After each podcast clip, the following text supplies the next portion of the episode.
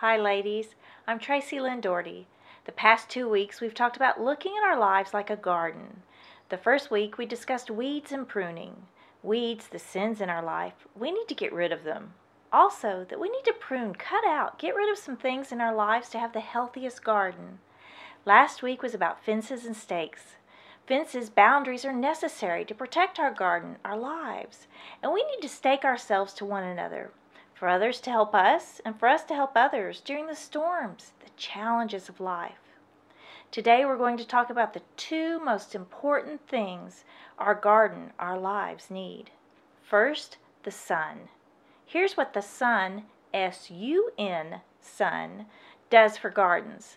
The miracle of plant photosynthesis involves plants using energy from sunlight to produce sugar that nourishes life while converting carbon dioxide that poisons air breathing life into oxygen that people need to survive. So the photosynthesis process turns substances that could cause death into substances that nourish and produce life. Isn't that just like what the Son, Jesus Christ, does for us? If we are a believer in Christ, He takes our sins, which causes death, and instead He took that death by dying on the cross so that we could have life, everlasting life. We need the Son. We need Jesus. If you don't have a personal relationship with Jesus, please find someone to talk to, someone in your church, maybe at work or in your neighborhood. The second thing our garden needs seeds.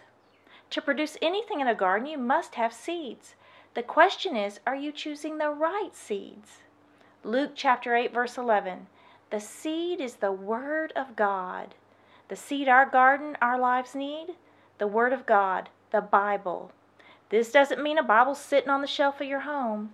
This means a Bible that you're reading, engaging with daily. Your garden, your heart must be cared for. We must tend to our heart as Scripture instructs us to do. If we fail to do this, our hearts will quickly fill with weeds, sins, foxes, troubles, all kinds of things. The military uses the term SOP. It stands for Standard Operating Procedure. Marshall has spent many, many hours over the years reading the SOPs of the military, so as he makes decisions on how to lead when, lead when situations come up, he immediately knows how to respond. The Bible is our SOP, our standing operating, operating procedure for life. The Bible tells us how loved we are. First chapter, First John chapter 4 verse 19. We love because he first loved us. He loved us before we even knew who he was. The Bible outlines God's design for marriage, for parenting, for living. You must spend time daily reading the Bible to have the healthiest, the most productive garden, the healthiest, the most productive life.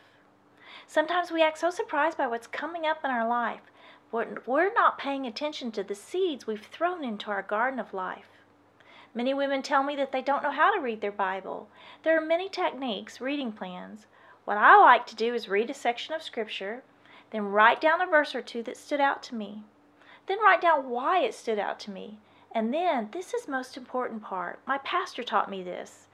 I write an I will statement. This is the doing it part. I must read Scripture and then respond to it. If you don't know where to start, I would recommend the book of John or the book of Matthew. All believers in Jesus receive the same seed. Your pastor, your Sunday school teacher, Billy Graham, Mother Teresa, Beth Moore, but not all are bearing fruit. To produce anything of lasting value, anything that is everlasting, it must come from the seed of God. So, what are you growing in your garden of life? Hopefully, you that you look more and more like Christ every day. I think it's important to do a spiritual checkup about every six months. I ask myself these four questions. Number one, have I grown? Have I seen a positive change in my life? The second thing I ask is my is my relationship with God deeper? Am I more deeply connected with God? Number three, am I bearing fruit? Am I showing others my pa- more patience, more kindness, more love, more fruit of the Spirit? Number four, are the people under my fruit tree in my life well fed or starving?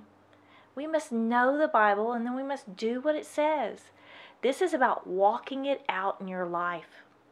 As I said in the previous two videos, yes, it's hard work, but you are not alone in your garden. Many times in Scripture, God says, I am with you. God is with you. God is for you. So, to bear the kind of fruit, to have the life that God has called us to live, we must weed out our sins, prune, cut out those unnecessary things, place some boundaries, stake ourselves to other female believers, have a relationship with Jesus, and read our Bibles and then do what it says. I would love to hear from you.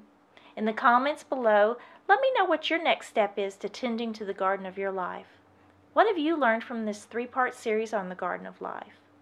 If you would like to receive more videos like this one, go to equipandencouragewomen.com slash subscribe. It's free. If you subscribe, you'll also receive our video, Living Your Priorities. Thank you so much for sharing your time with me. All my best to you.